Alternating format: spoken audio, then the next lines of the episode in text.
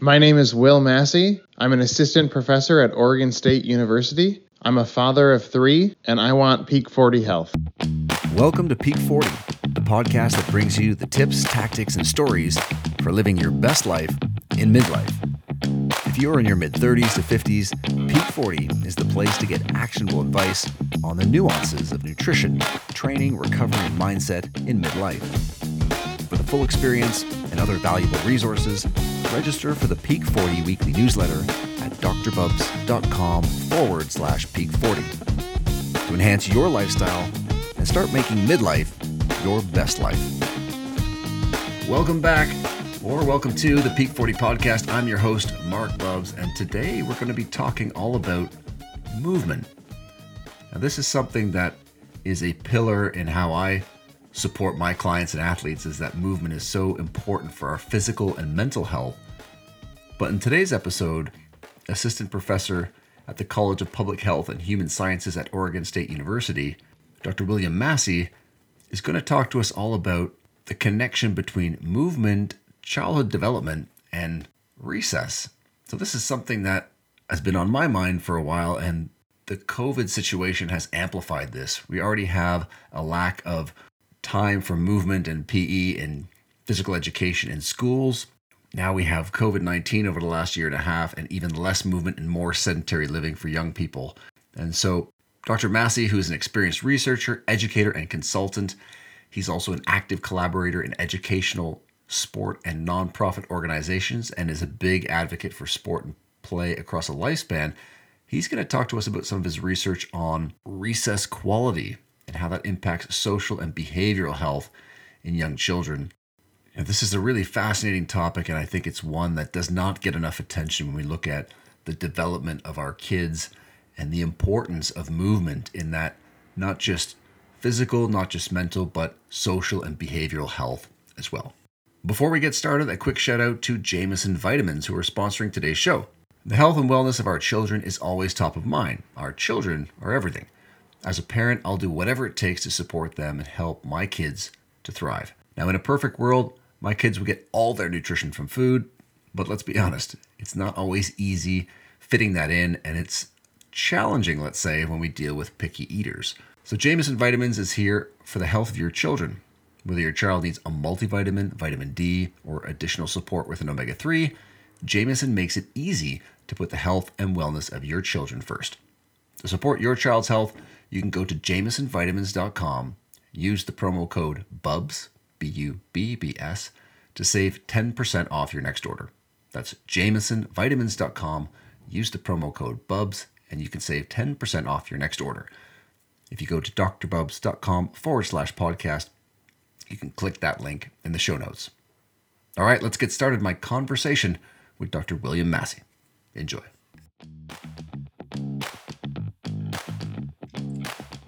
William, really appreciate you carving out some time today. Yeah, thanks for having me on.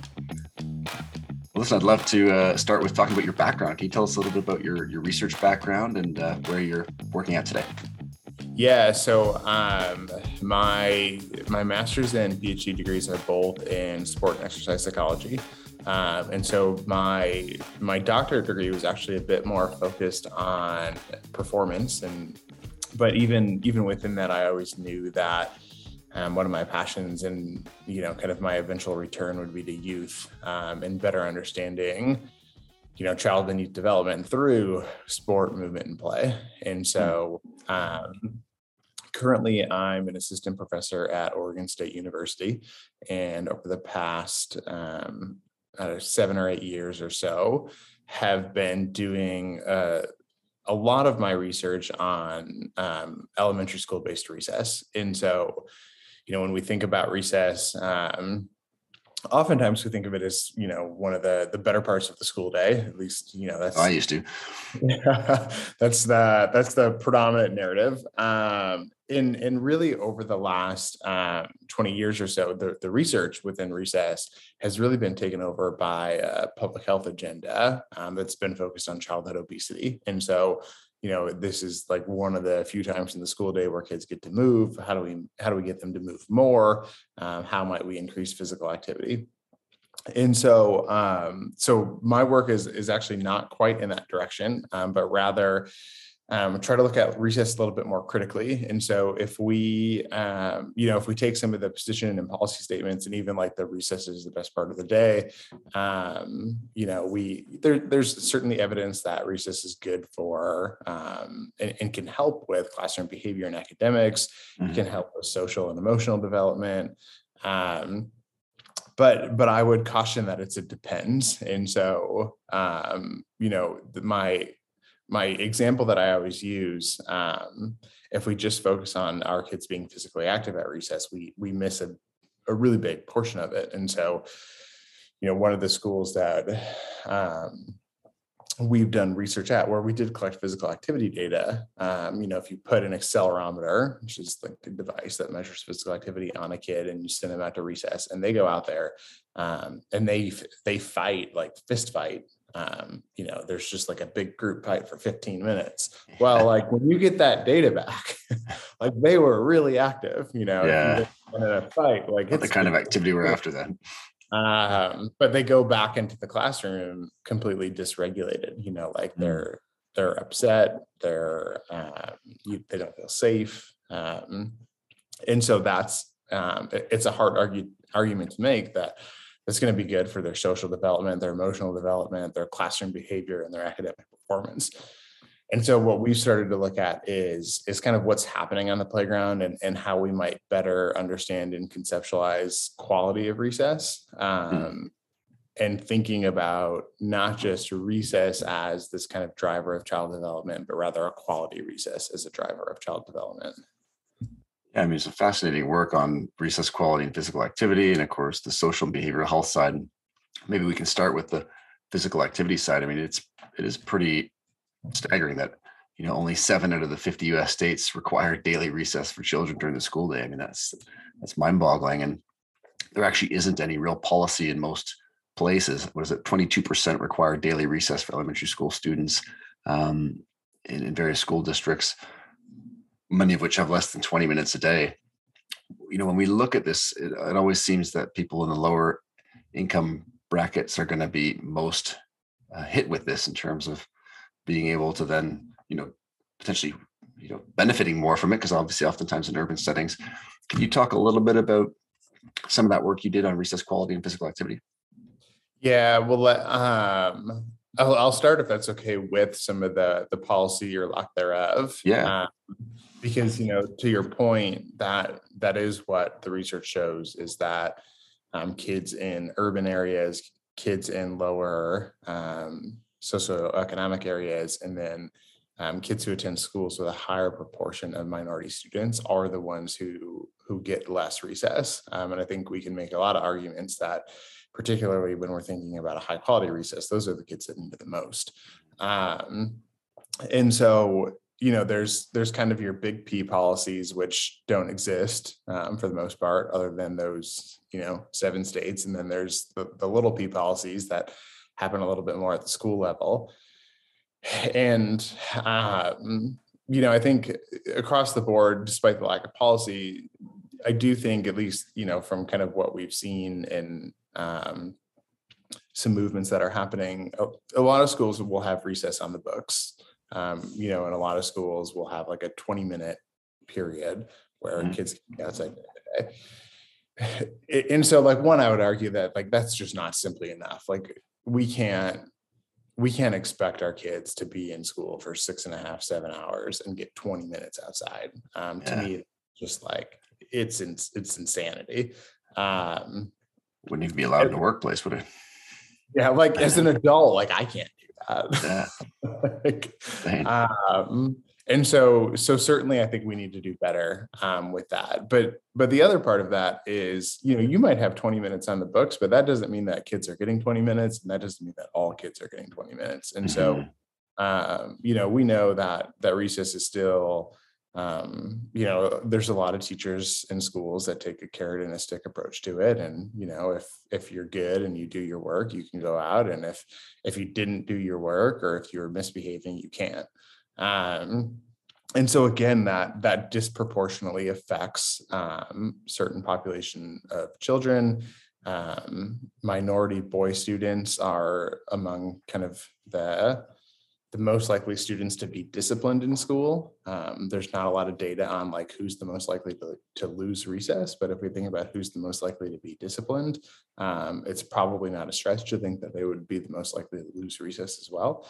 Yeah. Uh, and so again, like it just like it it translates into a massive equity issue um, when we're thinking about that. Um, you know, we've been in terms of the, the research that I do, we do a lot of observational research. And so, you know, we've been at schools with you get the 20 minute block on the books, but when you kind of translate it into reality, it's it's like seven or eight minutes outside a day, right? Wow. Um, and is that just the time spent organizing going out and organizing going in or or what yeah like that can be part of it um certainly like in your colder states um in the winter right like it, it takes a little bit of time getting in and out yeah um, or like upper Midwest or East Coast in the US. Um, and and you know, so there's that piece of it, but you know, there's also like a lesson might go long, or you know, a teacher might hold the class back because they didn't think they were behaving uh, appropriately, and so you know, I like my my argument to to teachers in schools is really just kind of like you're you're cutting off your foot on that one because if you want your kids to be regulated and behave, what they need is outdoor time and movement. Um, and if you're if you're restricting that as a function of punishment, like you're not going to get them to where you want them to be. Um, you know, in a lot of ways, it's like if if they can't regulate themselves in the classroom, we need to get them outside sooner and more. Yeah, to be able to to be able to get blew off that steam and, and decompress and, and be able to improve behavior. And I was, you know, years ago, I actually taught in a school in the south of France, and it was a okay. multi, multilingual school. And you know, growing up, I played a lot of sport at recess.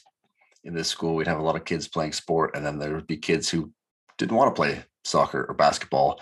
And so those kids who were playing sport had a lot more activity than some of the other kids. And you know, interestingly, when we changed up some of the warm ups and made it more like dance or gymnastic oriented, we tended to get a different effect on who's participating and who isn't.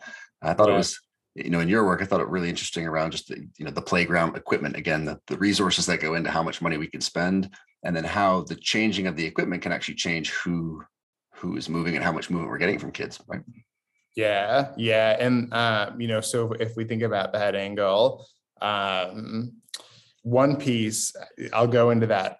I just want to circle back to that last point is sure. uh, is is then when you have the, the other kind of factor in there is when you have like a really bad or a poor quality recess where kids are fighting and it's kind of chaos and kids come back into the classroom worse off than when when they Wait, left. Yeah. That becomes another avenue for teachers to say this isn't working. It's not worth it. I'm not going to send my kids out there because they come back and they're you know they're not, yeah they're not calm they're not ready to learn um, and so that's where i think that intersection of like not having enough and having poor quality really becomes detrimental because now schools will just take it away. Um, so if you point. think about if you think about the playground you know my my rule of thumb that has no real evidence to support it is like no matter where you go um, and no matter what the situation, there's going to be at least half of the kids at recess who are really active, right? Mm-hmm. Um, and normally, research um, has is kind of shown pretty consistently, you know, across U.S., Canada, Denmark, Finland, Australia, um, that it's the it's the older athletic boys who tend to dominate the space and equipment um, and you know those are the ones who are normally just like they're going to find a way to be active no matter what.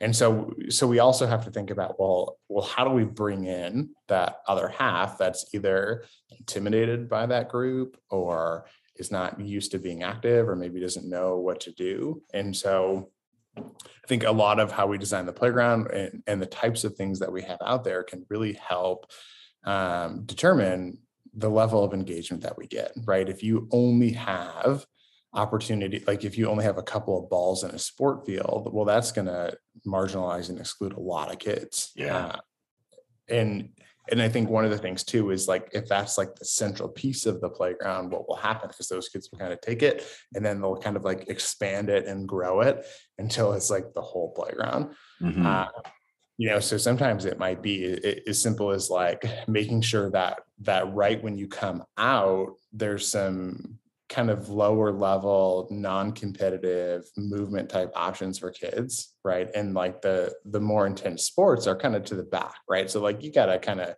work to get there and the kids who are going to want to play those are going to work to get there. Yep. um, and then they're going to be not in the middle kind of like expanding their game and taking over the space where everybody else is playing. Um, so that's really interesting know, point. What are some of the other examples of some of those you know easy accessible things that kids is it jump ropes? Is it uh, you know uh, other forms of activities? What what would be some options there? Yeah i think you know you jump ropes and hula hoops are kind of some standard playground yep. equipment. One thing about jump ropes and hula hoops um, and again i think this goes into recess quality is is they they will very often um, just kind of sit on the rack or on the ground however they're laid out um, and the moment one of your teachers or educational assistants who are at recess go over and pick one up and wow. start using it, you're going to get about 20 kids that are instantly they're doing it with them. That's amazing. Uh, and so, you know, we always advocate and our, our data shows that adults are actually a really important entity on the playground. Um, and there's some pushback to that because people say like, well, it's supposed to be a kid's time. And it's like, yeah, but the adults do kind of dictate the schedule and the equipment and mm-hmm. the rules and the expectations. Um, but but my take on it and and what our data shows is that when adults actually just kind of like hop in and engage, um, they're going to bring kids along with them, right? So there's always that like teacher at recess that everybody loves. And if yeah, they jumped into the games and yeah, the relationships yeah. form that much better and for sure. Yeah. So when they start jump roping, a lot of other kids start jump roping. Uh, I think that's one. I think having, um, you know, something as simple as like chalk near the door, where if kids want to just express themselves that way on the ground, they can.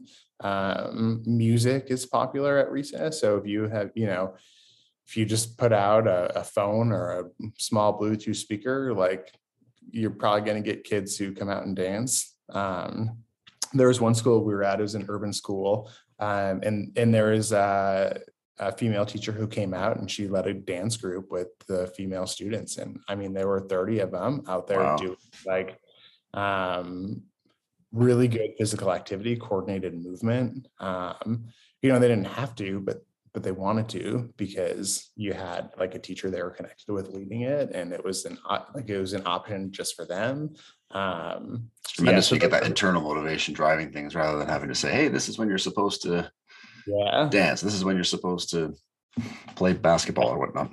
Yeah. And you just kind of start to see like you start to see the trickle effect, right? Like it might start with five girls and then you start to see like more just kind of like slowly coming over, slowly coming over. And by the end, there's 25. And so, you know, I think those are all um, just like small ways that you can think about diversifying what's out there and, and what kids are doing.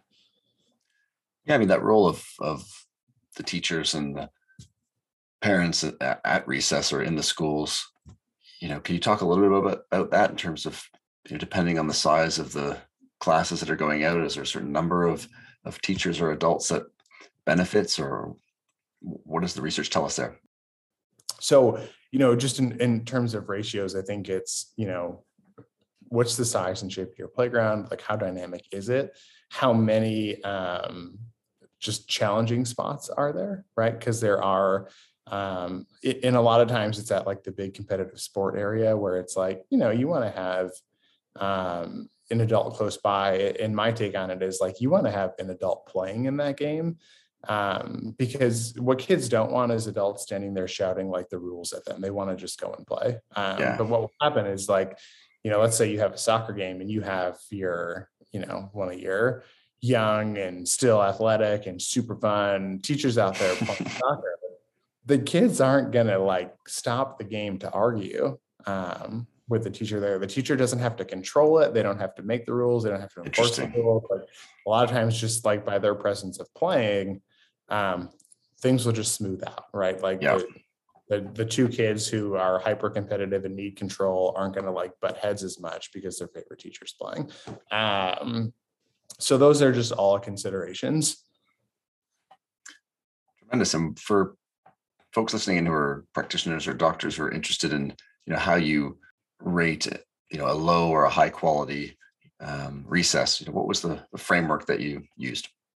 Yeah, so we put together a tool. Um, we called it the Great Recess Framework. It's um, the the one thing about it is is it's really normed for and was created for um, elementary schools in the U.S. that are in urban environments, and so um, the a lot of the work was developed when I was in the Midwest, um, you know, and we worked in a lot of Midwestern and East Coast cities. Um, it, so some of the things that we look at are the, the space itself um, and just like general level of safety in the space. Um,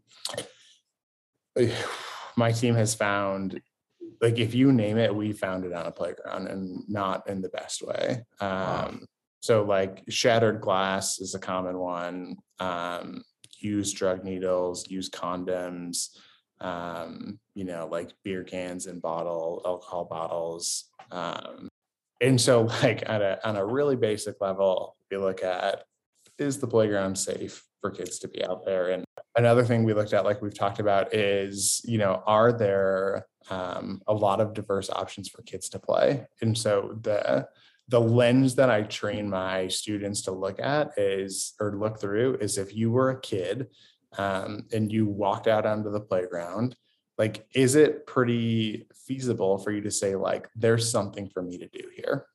If I wanted to do something, I could, is kind of like the um the lens that we yeah. to to look through. And we have some specific scoring criteria um, but you know, if there's like no jungle gym, no play space, and three balls, like usually the answer to that is going to be probably not. Um, but if there's a whole host of different types of equipment and play and games going on, it, it's pretty easy to see like, yeah, I could I could hop in and find something to do. Um, so that's another thing we look at. We look at um, the adults, and so uh, kind of like we've talked about, we look at how many are out there. We look at their spacing. Are they um, are they out there kind of engaging and moving around with the kids, or are they huddled by the door with their backs turned? We look at um, you know, and then their like level of engagement. Are they are they supporting play? Are they hopping in and engaging with students? Are they modeling the culture that essentially they're expecting out of the kids? Um, and then, you know, we look at the kids, do they have autonomy? Are they allowed to do whatever they want? Are there, you know, is it obvious that there's policies and practices where they're being told to sit out or not allowed to, to come out to recess, right? So that would kind of score down the quality. Um, we look at if there are physical altercations. Um, so it doesn't have to be a fight per se.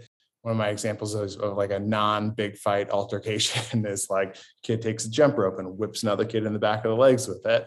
Think of that as a physical altercation. Like I'm assuming the other kid doesn't want to be whipped with a jump rope. Yep. Um, so we look at the prevalence of it, you know, like like is it happening in one specific area of the playground all across the playground is it like once or twice during recess or is it like every time you turn you see something like that but yeah you know go ahead I was just going to say, well, if we shift gears to that recess quality and the impact on some of the social and behavioral health, we've touched on it already. But you know, in in your one of your most recent papers, touching on how it does significantly predict things like, you know, executive functioning issues, increased resilience, emotional self control.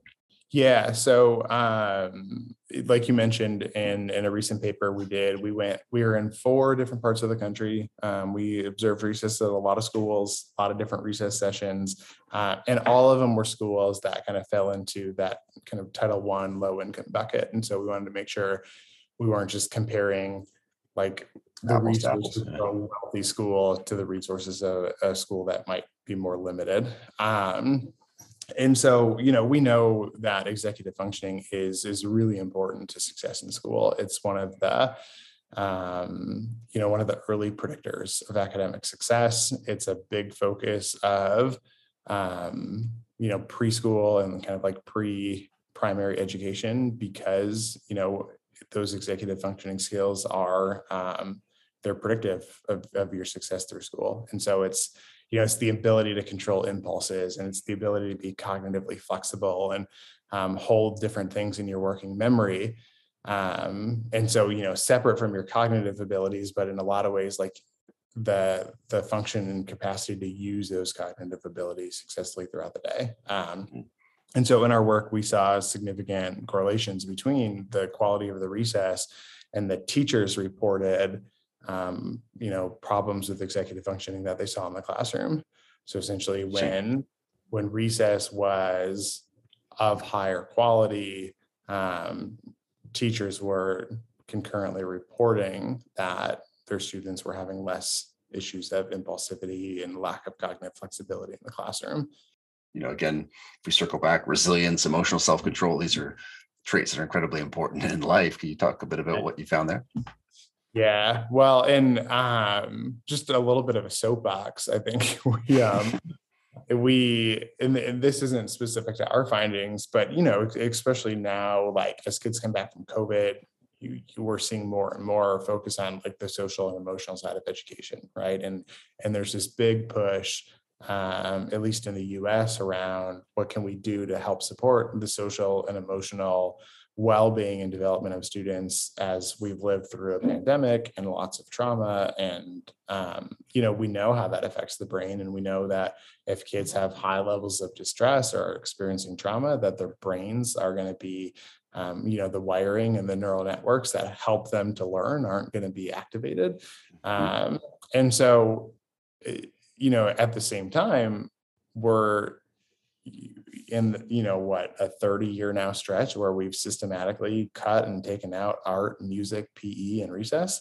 So if we think about like holistic development of social and emotional and academic like um you know i hope that this is a time where we say like wow like all of those things that we said aren't as important as as academics like really really are. And and they they need to kind of come together in a symbiotic relationship again where we have art and creative expression music and creative expression and movement through pe and recess um, and and i think that's where we'll start to see even higher levels of some of the things we found in our research like um, emotional self-control and resilience and positive behavioral adaptations in the classroom yeah i, mean, I was going to touch on the COVID aspect of this because obviously we already have kids not moving enough or having high quality enough movement in recess in school. And now we're layering on being stuck at home in front of a screen. And, uh, you know, we didn't really touch on the difference between boys and girls there at recess, which I know there's a little bit of um, in regards to games and, and whatnot. But even uh, in regards to learning on the screen is obviously very different between those. I've got three girls at home uh, my friends and clients with boys would say this is a very different experience with an eight-year-old girl versus boy. Uh, could, could, you touch on, uh, yeah, how, how, that you've touched on it there a little bit, but uh, you know, the impact there and and the importance if we are stuck at home to be able to find some outside time for them as well. Yeah, um, and and the data from across the world has shown that kids have been less active since the COVID pandemic started. Um, you know, and certainly some of that is quarantining and staying inside. But like initially, right, like public parks were closed, and yeah, uh, I think you know if again if if you're in an urban area, that that's kind of your go-to um, for outside time. You might not have a yard to play in, um, so so certainly we've seen that. Um, you know the from what we've seen in schools here in Oregon since kids have come back is, you know, just kind of there has been a challenge in reentry and there have been some challenges out at recess just in terms of like, especially the younger kids, like knowing how to play and interact with each other. Mm-hmm. Uh, you know, kids who are in first grade now who can functionally didn't have kindergarten. Um, you know, we've seen areas where they are struggling a bit more because they haven't had, you know, kind of the the social training that they would get um, as a function of like being in a classroom and playing with others and learning through play. Yeah. Uh, so I think that's problematic. Um, you know, certainly from from my own experience, having three kids through this all, like we had days where um, my youngest, so she was in kindergarten last year, and like she just couldn't like she would get so mad. And there was like one day where she just took her iPad and just like chucked it across the room. and it was like, you know, like good for you. Yeah, yeah. Um, it's like this is so, not how it's supposed to work. Yeah, and it's just it's not. It should so, be at school. Um, we would just we like it very often we would just shut it down and say like, yeah, we're not turning screens on today. And you know, there were days where, um, you know, I would make them a list of things outside, and we're fortunate that I could just kind of let them go off and wander. And there were days where they, um, we have like these big cinder block steps in our backyard. They're not steps, but they're just like three big blocks. And I'd flip them over, and they'd spend two hours finding different type of bugs underneath of them. Yeah, Um, nice. and and you know they learned more and were more regulated and were more just kind of put together on days like that than any day we tried to put them in front of a screen to to learn right and if you think of if you think of education models across the world like anytime we're talking about recess i think we want to point to the scandinavian countries and um, you know they have a strong philosophy towards like play is learning um, throughout childhood and we're going to spend time outside and we're going to spend time in nature and even if it's cold and snowy like we're going to just suit up and get out there Get out there.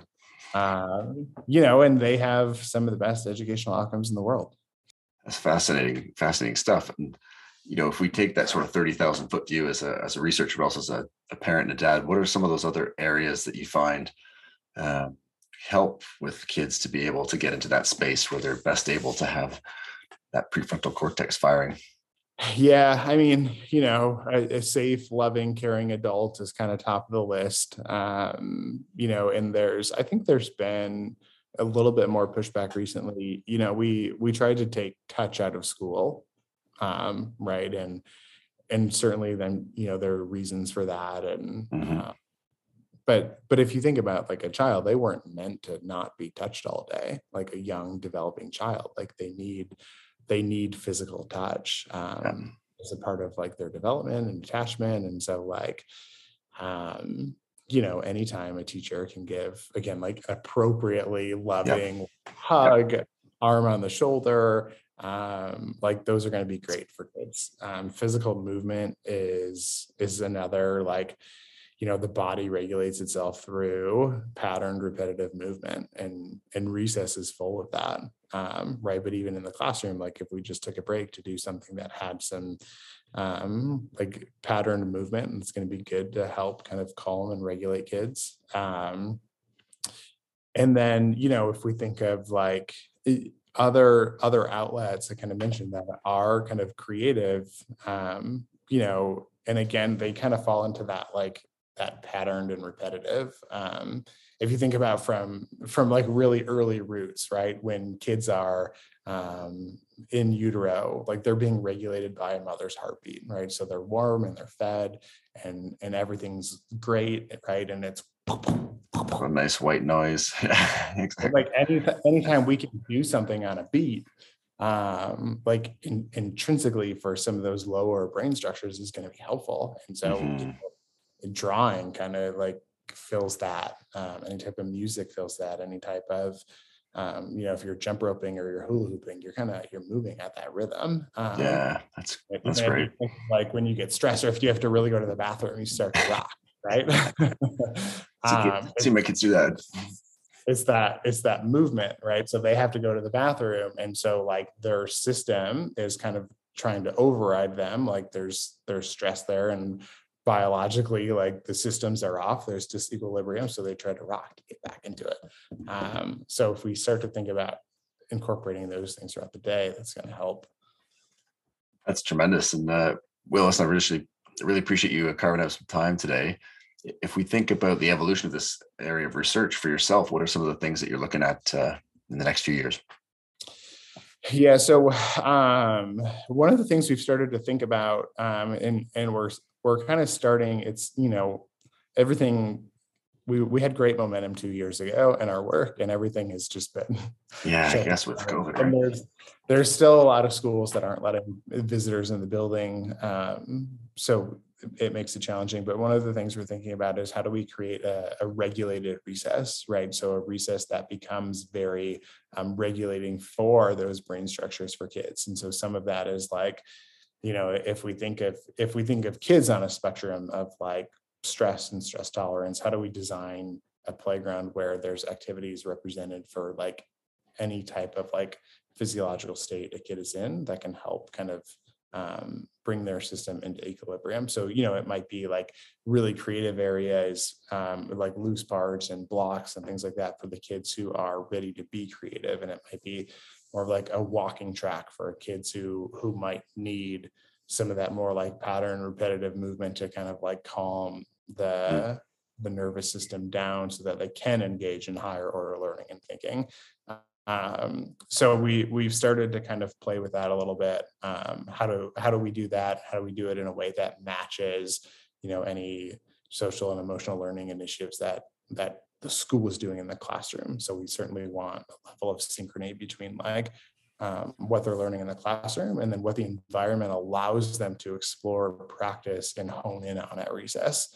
Um, I'm a big proponent of, you know, we don't recess isn't we talk about it as like a place to learn social skills. I, I would argue it's a place to practice skills um, nice. and and certainly we can learn through practice but if we don't have those skills when we go out there we're not going to learn them on the fly with you know 100 kids screaming and running around. Yeah uh, sure.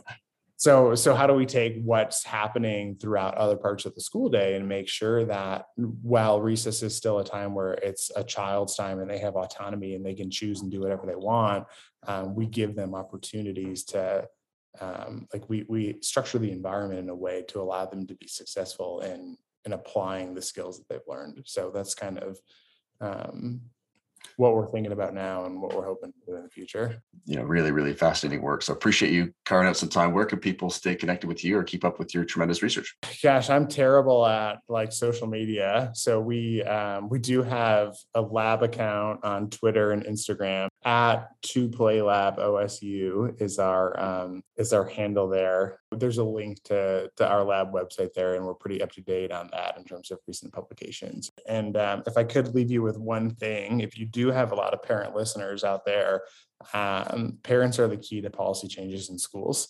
Um, where we've seen the states in the U.S. actually pass legislation to mandate recess, it's been the parents all the way. So incredible um, if you're a parent and you've seen the the need for your child to move over the last two years through the day, um, you are the key to change.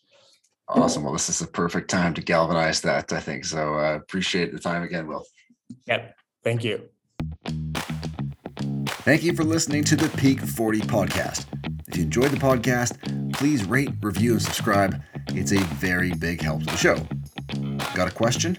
Follow at Dr. Bubbs on Instagram and send me a note in the comment section or hit reply to our weekly Peak 40 newsletter.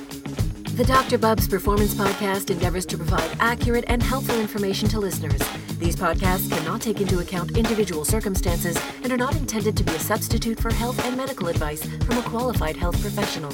You should always seek the advice of a qualified health professional before acting on any of the information provided by any of the Dr. Bubbs Performance podcasts.